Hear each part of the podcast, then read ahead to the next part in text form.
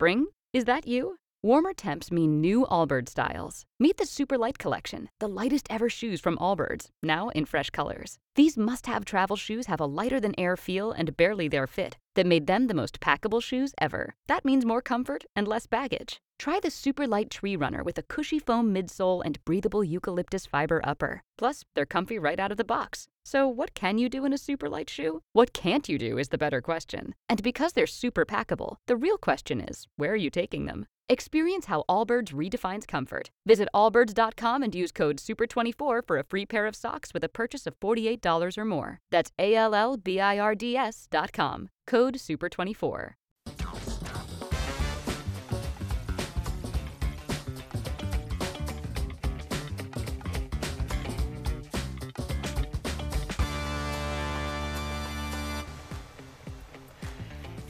Can you believe it? Linda Steele, we are halfway through our season. And we got gifts today, too, from this fabulous uh, winery on the island. It's called 40 Knots. So they sent us a box. We had some wine. We had some spa, things. Vino Spa is something else they do. Uh, this one is called Spindrift. Yep. I'll just top up because I don't want to go over my two drink limit. 40 knots with 40 knots, knots with a K. It's really good. I would buy this again. Thank you so much. She wouldn't say that if she didn't mean it. No, I, it's true. Um, A viewer. really, I love the BC wineries. One of our viewers Yep. said, "Hey, Thank you so much. I see that you've got some oh, 40 where is it? knots. wine over there. Yep, love it.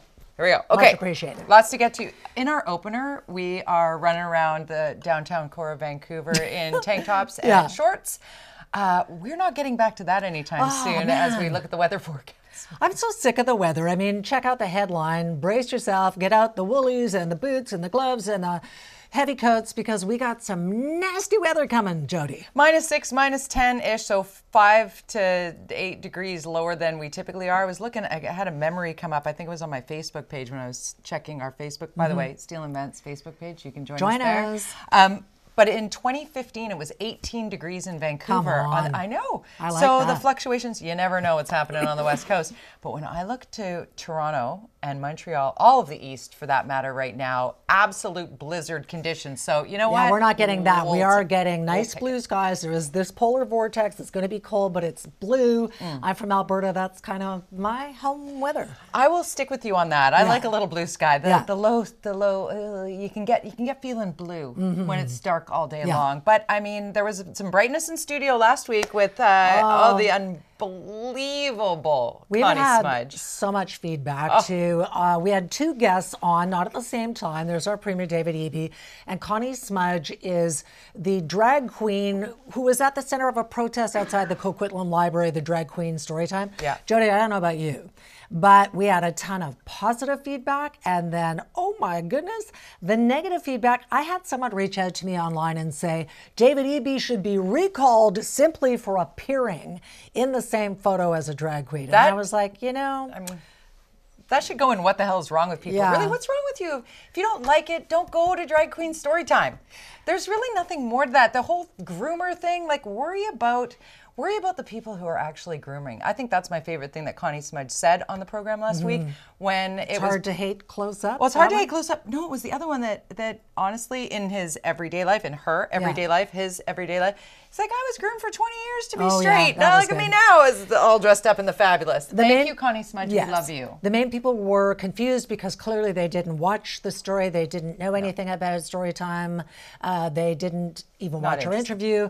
And so a lot of people said, well, we don't need these men dressed up as women showing up in latex and all this sexualized stuff. And I was like, uh, she was wearing a caftan and a very proper, you know, dress. So clearly they don't dress like that. And to my point, I was saying Jennifer Lopez doesn't go to Safeway wearing thigh-high boots and fishnets and a bespeckled thong Right. either. No. There's a time and a place when you're a performer and you dress appropriately. This So, goes under go. the heading of I, we need a new segment that's called "Calm Down." Just calm Let, down. we, I'm going to write that down because we need some we new should. graphics. Calm down. New Calm graphics. Dave down. Lekmenick, we Yeah. need you. Calm down.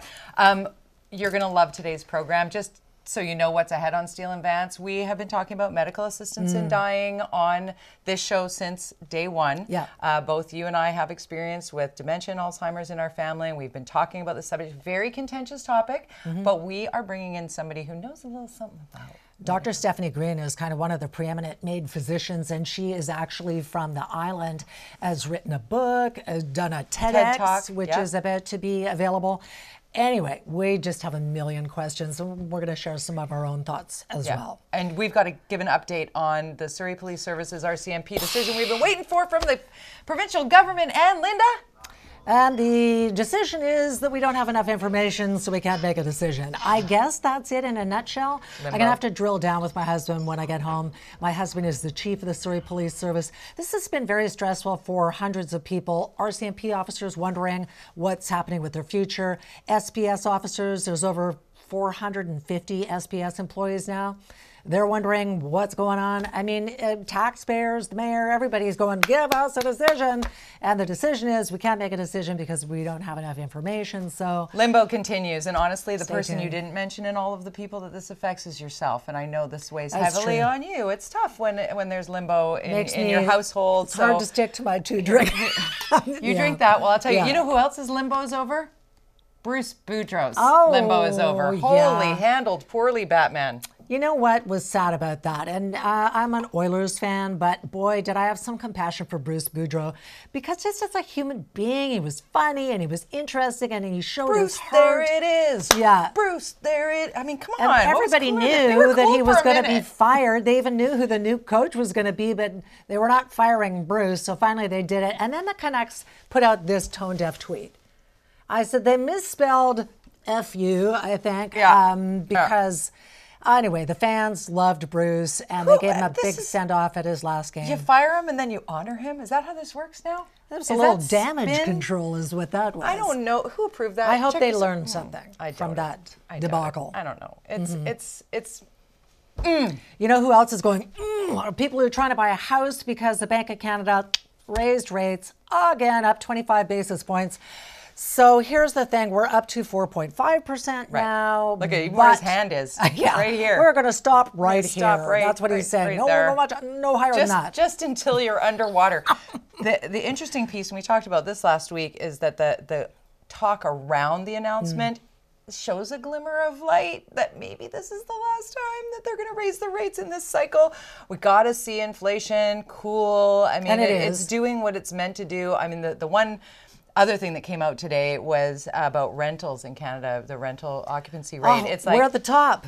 we are. We're like point Tiff Macklem could have gone. We're up here. That's how high. We're the we're the You number one most expensive place to rent. most rent. expensive and there's just nowhere to rent anymore Yeah. and more people coming every day it is very stressful for Like you said, there is some good news though because uh, the gas prices, energy prices have come down a bit, even though they're still insanely high here in BC. When it's still a buck eighty something. I mean, me, hello, girl. not cheap.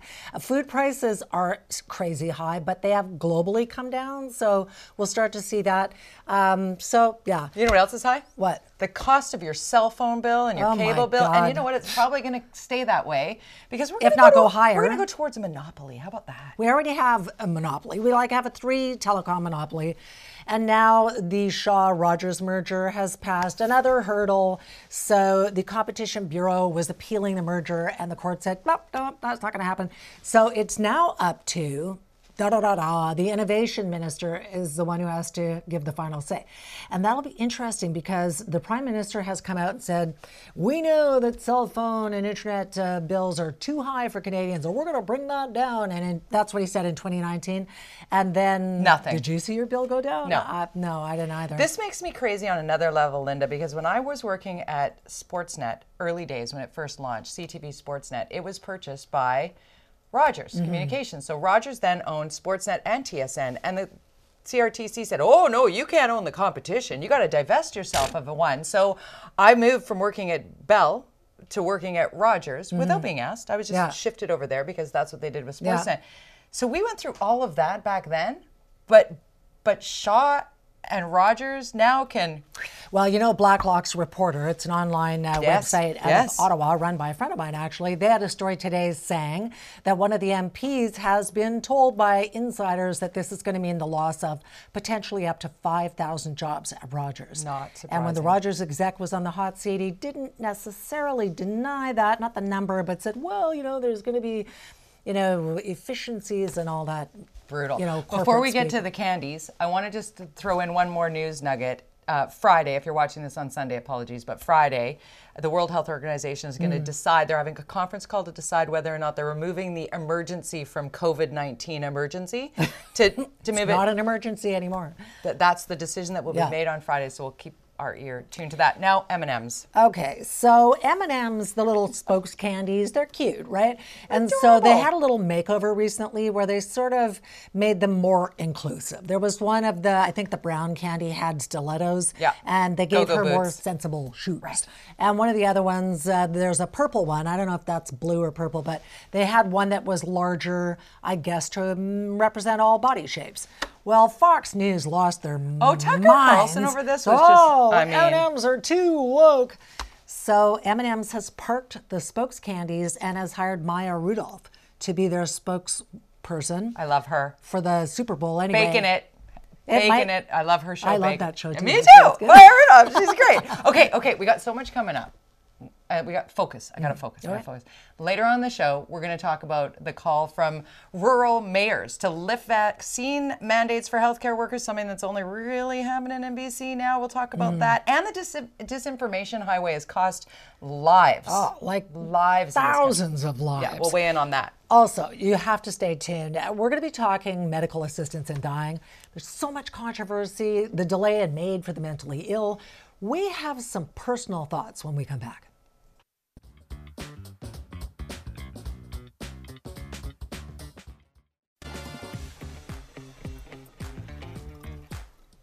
Back on Steele and Vance, time for a very personal piece of this medical assistance in dying puzzle. Linda, you and I both need to weigh in on this. Yeah, you know, it's controversial for a million reasons, but also because starting in March, uh, people with mental illnesses as their only sole medical condition were supposed to be allowed to access MAID.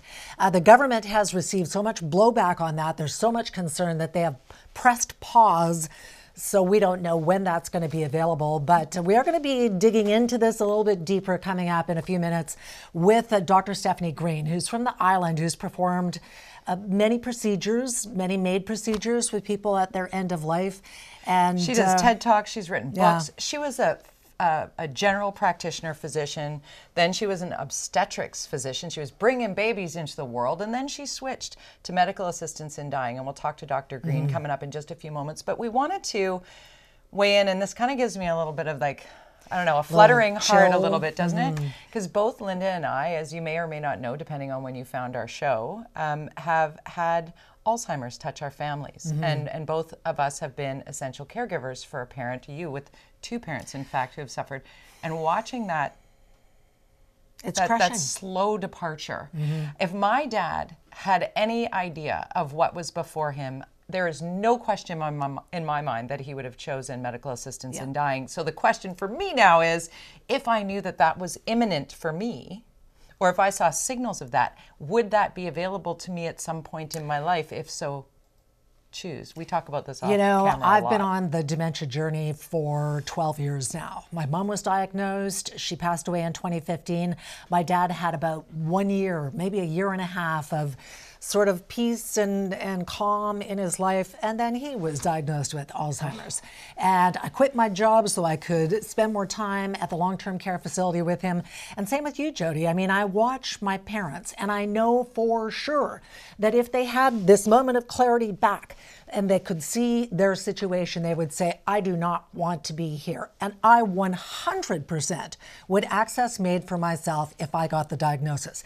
And it's crappy because you don't really know, and you can live many years uh, with Alzheimer's and have some quality of life, Yeah. but you don't know how quickly it's going to progress. And I just know that I do not want to end up in a long term care home wearing a diaper and having my husband or people who love me having to see me in that condition. I just don't want it. And that's a real common thread too. Honestly, we have a Steele and Vance Show Facebook page. If you ever want to be a part of our community, find us on there because that was the resounding response to Yeah. we have this physician coming on. Do you have a comment or a question? But not just in terms of, of, of Alzheimer's and dementia, but people chiming in about having had a loved one, perhaps with ALS, That Yeah. comes to mind. There are people who are like so grateful to have access. Well, of course, Linda, there are people who are pushing back on this, who whose religious beliefs are not aligned with this, who are concerned about the mental health piece of this puzzle. Um, wanting to talk with Dr. Green, who's coming up in the next segment, about the rigorous process associated with Right. accessing MAID. I actually know two people. I've had long conversations with them. Both of their loved ones accessed MAID. In one case, my girlfriend didn't get a lot of notice that it was happening, and she had a real struggle watching it unfold because she wasn't mentally prepared for it. Right. Her father was, she was not, and she struggled with that. But on the other hand, I have a friend whose both of her parents, one year after the other, both accessed MAID. She said it was lovely. The daughters, there's a bunch of daughters in the family, they all s- s- sat around, they told stories, they held hands, I think they had a glass of wine. Everyone got a chance to say what they wanted to say Yeah. before it happened. So similar it's story. very personal. Yep, similar story to a, a couple of my friends who have, have had a family member, a loved one, access it. One, uh, her father did, um, and it was a struggle for them in the coming to terms with the want about it. But when they sat together as a community, as a family, family, friends, the patient, all with the physician to sort of walk through what the process was going to be like. And the, this is a story that, that aired on, on CHEK, mm-hmm. on our CHEK News a, a couple of years ago. And this is literally uh, the documentation of the process of coming together and, and saying goodbye. A, a, a few photographs, some some moments, some some comments, a lot of love, and then relief. to have right? control too if you're the person regardless of what it is whether it is a mental illness and you qualify in the future if you're in desperate pain if you are imminently about to die whatever the situation is for me to have the control to be able to say i want to do it on my terms i want to clean everything up before i go i want to say everything i want to say to the people i love for me this is an option that I want to be able to have. Right. I understand a lot of people feel uncomfortable about it because they think maybe you're being pushed into it, or maybe someone who's disabled is, or a veteran. We've heard these stories. Oh, you should maybe access MAID.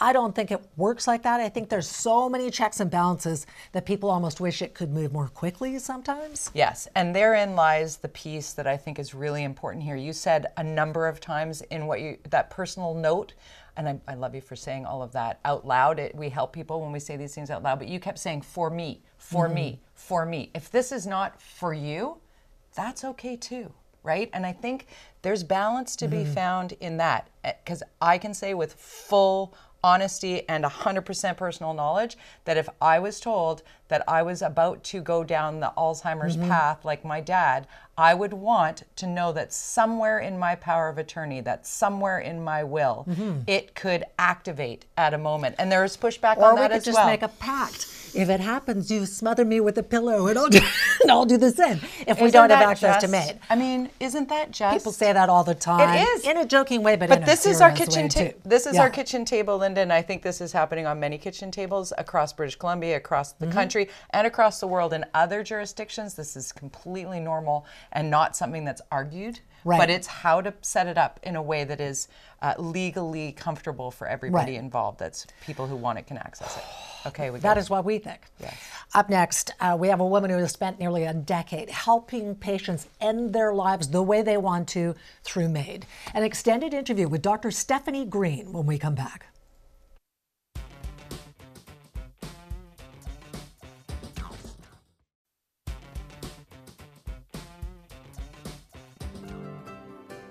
I've always felt that dying with dignity was something that I was going to do if I ever got sick enough to do it. But when people see an alive person, I'm not laying in a ball crying. I am fully functional, and I have made a conscious choice. There it is, right? The conscious choice. Yeah, that we, talked about. we did. We just talked about that in the segment prior. I've been looking forward to our next guest. Um, Dr. Stefanie Green is somebody who has done the general practitioner, has done the obstetrics, and now MAID physician. And Linda, we've been. She's also an author. We should show Right. her book We as should. well. Yes, we should. Uh, let's have a look at the book because this just came out a little while ago. This is Assisted Dying, and this is a must read. And we are going to talk to the woman who wrote it. Dr. Stefanie Green is a MAID provider. Thank you so much for coming in studio. Thanks for having me. Can we get some of the politics out of the way first? Because in March, people with mental illness as their sole medical condition were supposed to be able to access MAID. And then there was a big outcry, and so the government has kind of said, okay, we're going to delay this. We don't know when that's going to go forward. How do you feel about it? Do you think people with mental illnesses should be able to access MAID? You know, I'm going to just say that it's not really up to me. It's really up to constitutional experts and, and legal scholars in this country. And the decision's actually already been made. The court has already spoken. In fact, people sometimes mistakenly talk about this as an expansion of our law. It's not that at all. This is a restoration of the rights of those with mental health disorders to access the same privileges in healthcare that they were granted by the Carter decision. Our government temporarily excluded that, and we're talking about how soon we're going to restore that. Hmm, interesting. So that's my take. Mm-hmm. I love that you've prefaced that with it's really not up to me. Yet people probably come to you and perhaps blame you hmm. for there being access for some. So take us historically. Sure. When did this begin for you and, and for Canadians? Because this is not new elsewhere in the world. No, so I- it's easy to go back all the way to Sue Rodriguez, our BC mm-hmm. born, Victoria based woman who really brought this subject to light in the 90s when her, her case came forward. She challenged the prohibition of assisted dying in Canada. She famously lost that fight at the Supreme Court, but it was pretty close. And she really kickstarted a national conversation. I mean, her story really tugged at the heart of many Canadians. Um, I was in medical school at the time and I was doing a bioethics course. And so rather than stick to the textbook, we just took the headlines out of the newspaper and started talking Yeah. about that case. So it really had, I'm sure, an impact on me. Yeah. I then left the topic for a long time, but Canadians kept talking. The main change, of course, was in, in 2015 when the, the next decision came from the High Court, the Carter case, as we call it. Uh, a group of people got together, and, and that unanimous decision at, at, the, at the High Court in this country said that it's not that Canadians have a right to have assisted dying, it's that a blanket prohibition of this care is an infringement on people's rights. So it's a mm-hmm. little bit flipped. Mm-hmm. But that's important because in that decision, they didn't say, if you have a mental health disorder, you don't qualify, or if you have dementia, you don't qualify. They said, all Canadians qualify as long as these criteria have been met. And the government then responded to that decision by regulating, by legislating the law that would regulate this practice, and they made it more restrictive. They added an element where they said that that a patient, in order to qualify, there's a whole list of things that mm-hmm. needed to happen, but one of them they added, which was not in the original decision, was that their death had to be reasonably foreseeable. And essentially, by creating that requirement, they blocked anyone with a mental health disorder as their only underlying illness from really getting through the gate because very few people could say that. Mm-hmm. There were exceptions. There were people with mental health disorders that did make it through that gate, but very, very few. Yeah, you know, dementia, you mentioned that. And this is one of the things I really wanted to talk to you about is we both mm, have that Yes. personal experience. And I know for sure that if I get the bad spin of the wheel and I get that diagnosis, that's the route I'd like to go. But it was my understanding that you can't do advanced consent. So can I get MAID if I'm diagnosed with dementia? So that is the question I'm asked at every single talk, presentation, lecture, party I have spoken about MAID. So uh, you are not alone in that question. Um, I want to be clear that, as I said, there's no exclusion for people with mental, for people with dementia or neurocognitive problems.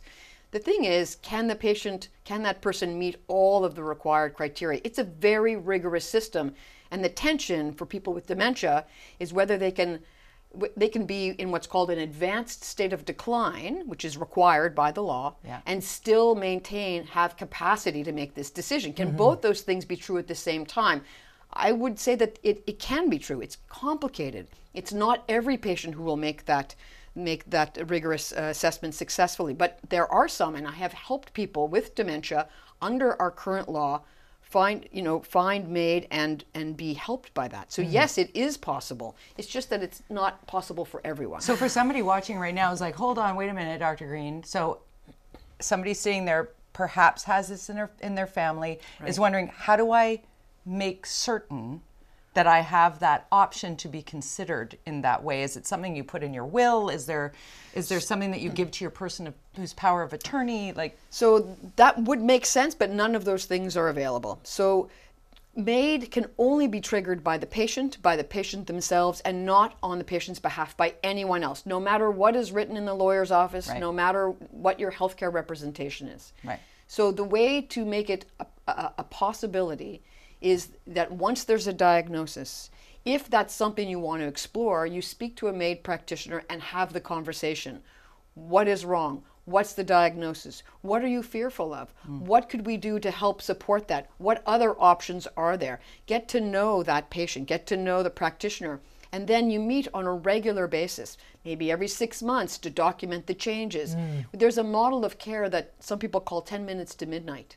Uh, midnight is not when you turn into a pumpkin. Midnight is at the point after which you no longer have the capacity to make your own healthcare decisions. We know that people with dementia will eventually get there, but it's not a flick of a switch. There's some fluctuations there. If I see a patient early on and see them on a regular basis over the course of months and years and document their decline and really get to know them, I, I, I would argue that there's a time, what I call 10 minutes to midnight, when the patient is already in an advanced state of decline but still has a small window of capacity left. Now, some people will lose that insight, no longer want MAID, feel just fine as they go through their dementia. Right. Other people will be very adamant. I know it's coming. You're telling me it's coming. I see it's coming. I feel it's coming. I don't want that. This is what I want. Some people are able to still express that strong desire at 10 minutes to midnight, and some of those patients can qualify. What do you do if, you know, I as the patient decided I wanted to have MAID I qualified, but my family was against it? Yeah, that is for me. That is the worst case scenario. I try very hard to include family in every situation. It is only leading to bigger problems and complicated grief if we can't get people at the same table to, to understand what's happening. Ultimately, however, professional obligations and law require that if the patient looks at me, if you say to me, don't you call my children. I, am not giving you permission to tell them about this. I don't want them to. I cannot professionally go to them and say, hey, do you know your mom's considering this? Wow. So I try my best to talk to you about why I think it's important to bring your kids in. I try my best to tell your kids why I think they should listen to you. I try to establish a respectful scene, a place where you can speak to each other comfortably, honestly, and respectfully. Even if you don't agree, just having that conversation can be really powerful and maybe the first time people are listening to each other. But I still have to respect the law and my professional obligations. So, in your experience, Dr. Green, when you Stefanie, sorry, Bessie, um, is that Stefanie?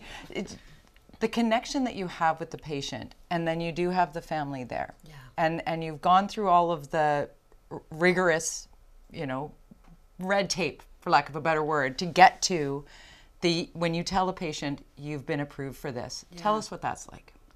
For me, that was um, a little bit surprising. Um, the power of that moment to the patient has been extraordinary. I find that once we've been through that rigorous process, I sit down and I say to someone, You're eligible for this care. That doesn't mean they're going to have MAID, that doesn't mean they have to have MAID, but it means they can. They become empowered in that moment. And virtually every time I say that, like over 99% of the time, I will see a physical transformation in the patient. I see them relax. I see their head nod. I see them have a little little smirk sometimes. They immediately thank me. Um, I am certain, after six and a half years of doing this, I am certain that is therapeutic in and of itself to offer this possibility to someone. And often it reduces their suffering enough that they'll delay a little or that they might not even yeah they, they stop worrying about how they're going to die and they start planning how they're going to spend their final days and weeks and months. They start focusing on life. Love it's, that. it's an incredible transformation you know physically emotionally mentally uh, and, and for me i think that 80% of my job is done when i when i say those words to a patient When you talk about your job as a doctor, you take the Hippocratic Oath to do no harm. How do you square that circle when you are, I mean, literally helping end someone's life? I think you said the key word. It's help. What doctors do, we help people, right? There's that old expression which I love. I always forget the order of it. We we cure sometimes, we care often, and we comfort always. That is the goal. And no matter what we said in our med school interviews, and we all said a variety of things to get through the door, the truth is most people go into medicine to help people. And essentially, we like to cure more often, but essentially what we do is we help people. And I'm facilitating someone's final wish. I'm helping someone. I don't feel that I'm doing anything negative. I'm helping facilitate a person's final wish. It's incredibly meaningful work.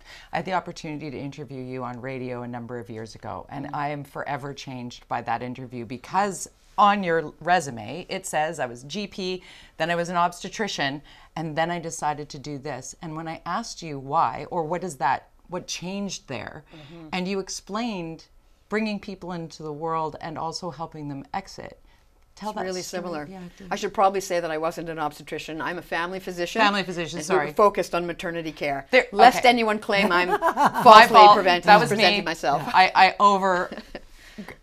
tell me this. Tell us the story. Well, not realizing it when I began this work, I I, um, I was passionate about my work in maternity care. I really loved it. I was doing it for over 22 years, and um, I think most people in that field, I'd like to think most people in that field, really recognize there's an art to doing that work well. There's a certain choreography about recognizing when you have prepared someone, you've prepared their family. When you walk into the room to do the, the delivery, to help them through the labor and delivery, um, there's a lot of intensity, a lot we're of terrified. emotion. Yeah. yeah, it's a pretty important day in your life. There's family dynamics happening. Should the mother-in-law be allowed in or not? Right. At what time is she allowed in?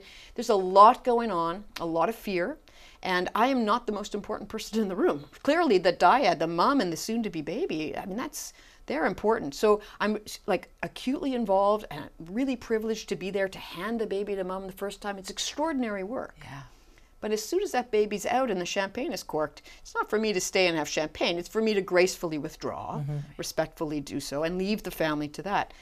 All those things I just said are exactly true in an assisted death. It's incredibly intense, it's incredibly emotional, there's a lot of family dynamics. It's one of the most important days in someone's life. Yeah. And I am clearly not the most important person in the room. So the choreography around that is very similar. And I found my skill set was very transferable from one to the other. I didn't really see that at first, but I've been struck by that, and I feel incredibly lucky to have spent two decades in maternity care in order to prepare me to do this work.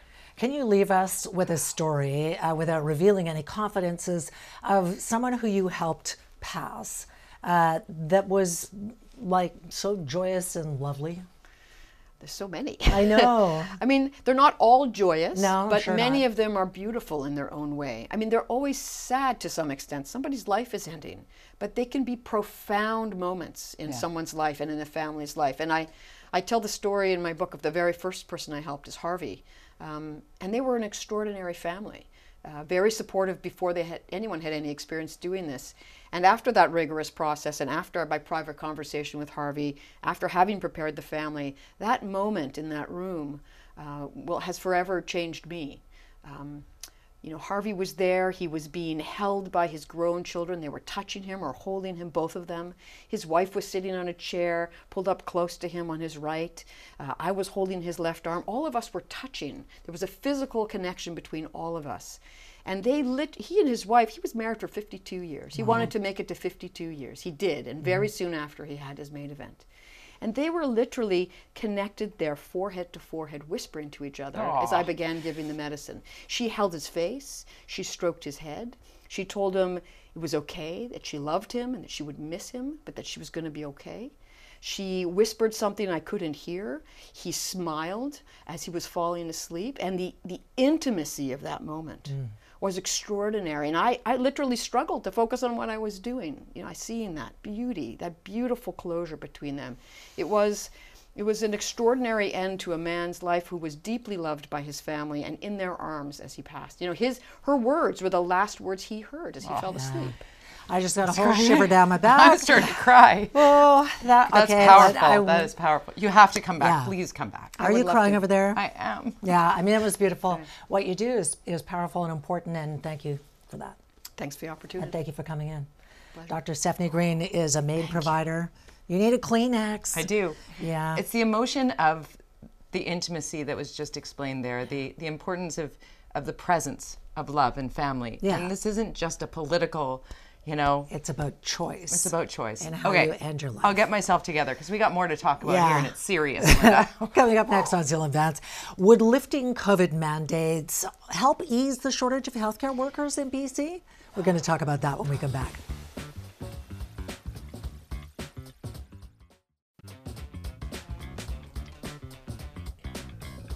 Welcome back to Steele and Vance. And Linda, we got a number of things we want to cover off in this ne- next segment, but we're going to do a little bit of a flashback look forward off the top. Well, because there's been a lot of discussion lately about uh, private medicine, two tiered medicine. A lot of people saying, what about universal health care? This was driven by Doug Ford in Ontario, who announced that he was going to allow some private clinics to be able to do some surgeries to reduce the backlog, but it's all being paid for by the public purse. Right. So there were the typical people, oh, this is an outrage.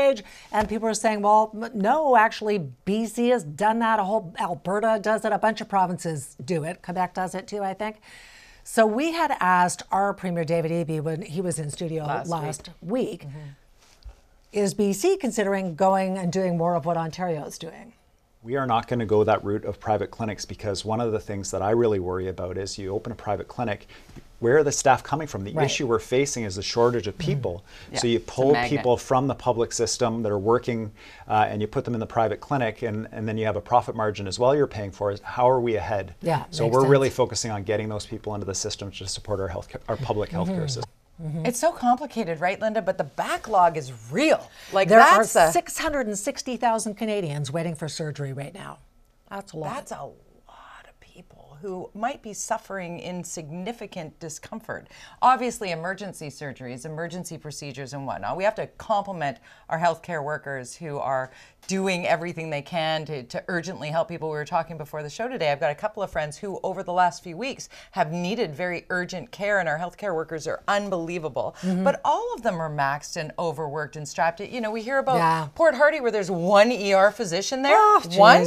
I And was he in his 20s? He's like, please, somebody send help. Oh my gosh, will the private healthcare model make that worse? Or could we get more BC healthcare workers back into the system if they lift the COVID vaccine mandates? And there are 37 rural mayors in BC who are asking the province to do just that.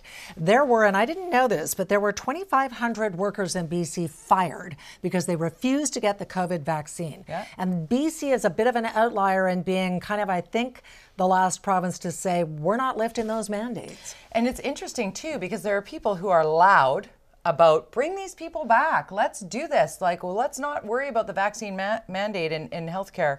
And honestly, we had Dr. Bonnie Henry in studio talking about this, and she's like, I'm not changing that. The most vulnerable people access our healthcare system, and I need to know that they are most protected. There are a lot of people that go there that can't have a vaccine. So, Yeah. how about we do clinics where the unvaccinated healthcare workers can work in? And then They can only work with a problem- unvaccinated people. or, or people who Right? have no I mean- problem with seeing, because there are a lot of chiropractors and naturopaths and what have you, and mm-hmm. there are lots that are just like, I'm not, and I never will, and I won't. And But frankly, I'd like you to wear a badge because I, I don't would like want to. to. know that my healthcare professional Believes in in science, science. Right? Because did you see this report that just came out? Yes. That showed that the astonishing power of misinformation around COVID, all those little rabbit holes contributed to what was it? How many? 2,800 Canadians dying Death. from COVID. That's not Fake news. bluster. That is not spin.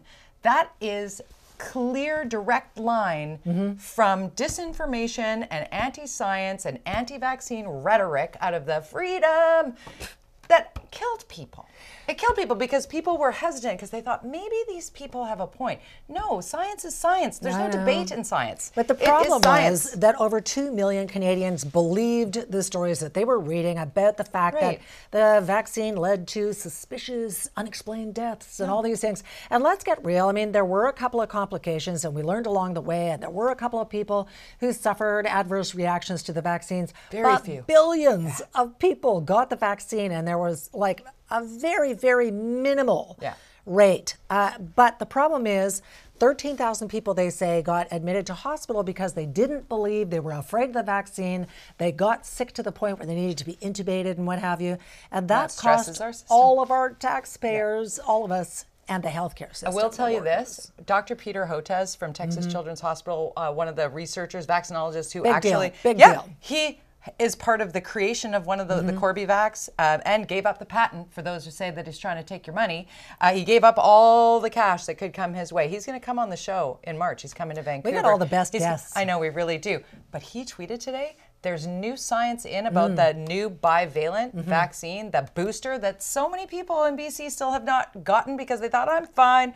It's more effective than anybody might have ever dreamed. Go get your I would get it in two seconds I've got if it. I It's hadn't right in- gotten COVID in December for the first time You're gonna ever. go. You're gonna- Oh, I'm you going. talked me into the summer one. Second, I can go. Yeah, I'm going. Mm. I love that about you, Linda Steele. I love so much about you. All right. Next on Steele and Vance. Two. What? Can I take back that part about What loving the you hell because is wrong with people? you brought this to the fore. I got to look away. What the hell? This is nuts. This is a new sport. I'm doing air quotes. Uh, more on the Power Slap League when we come back. No.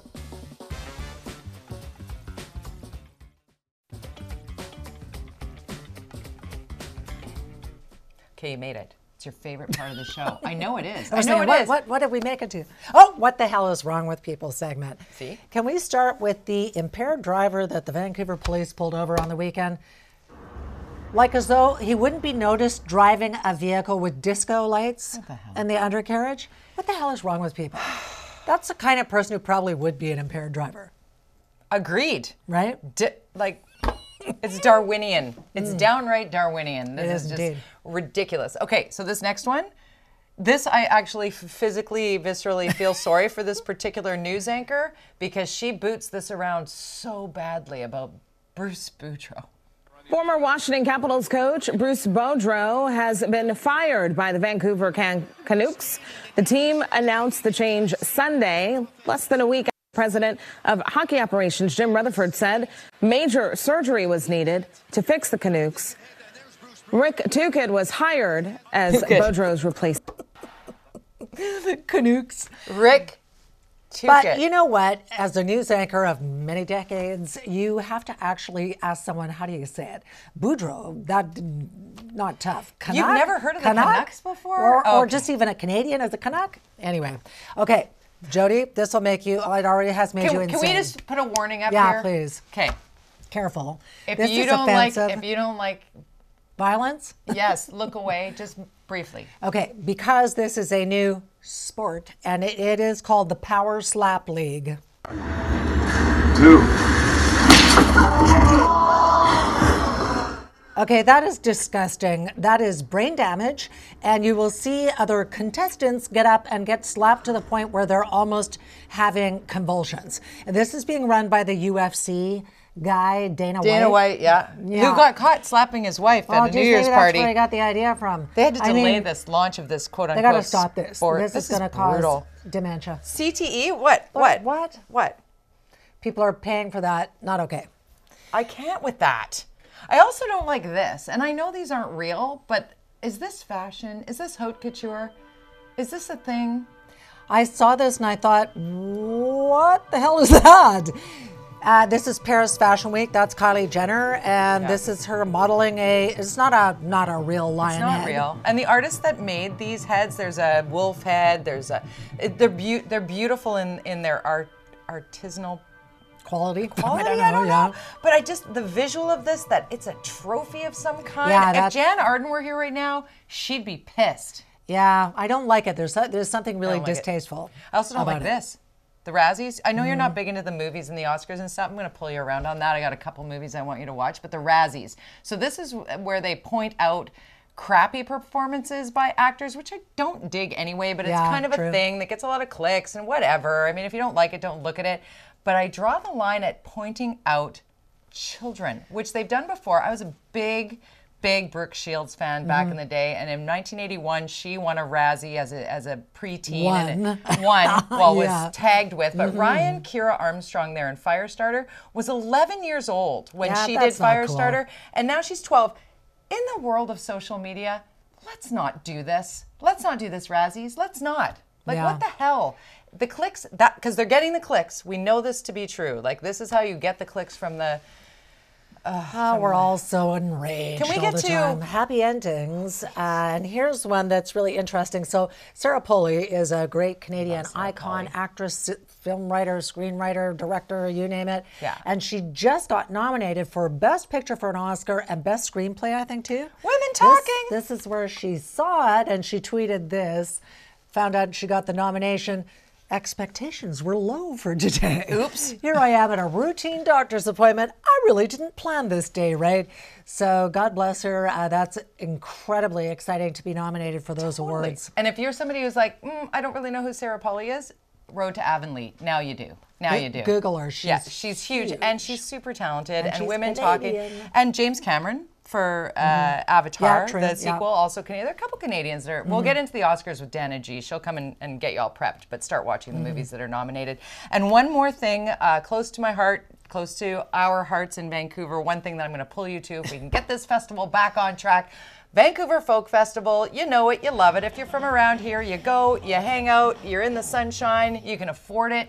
It's fun, it's community, it's so great. Well, there is a Facebook page to help save the Vancouver Folk Festival. Go on Facebook, look for this, add your name to it. $500,000 is needed. There's enough money in this town to make Well, that happen. Because they were saying that they were going to cancel it this year and maybe indefinitely. Indefinitely. And people are saying, come on, no fun city, let's save our big events. Let's say So- Hmm. thank you to our team behind the scene. Handsome Brad, by the way, on vacation watching whales jump. So we got to say thank you, Derek Wong, doing it all. Nina Savage, the right hand whoa man, making it happen. Twist fashions, Lord shoes. Yeah, that's the whole thing. Uh, our amazing guests, you, and we will, uh, we're digging away. We're already thinking about next week. So I hope you have a great rest of your week, and we'll see you next week.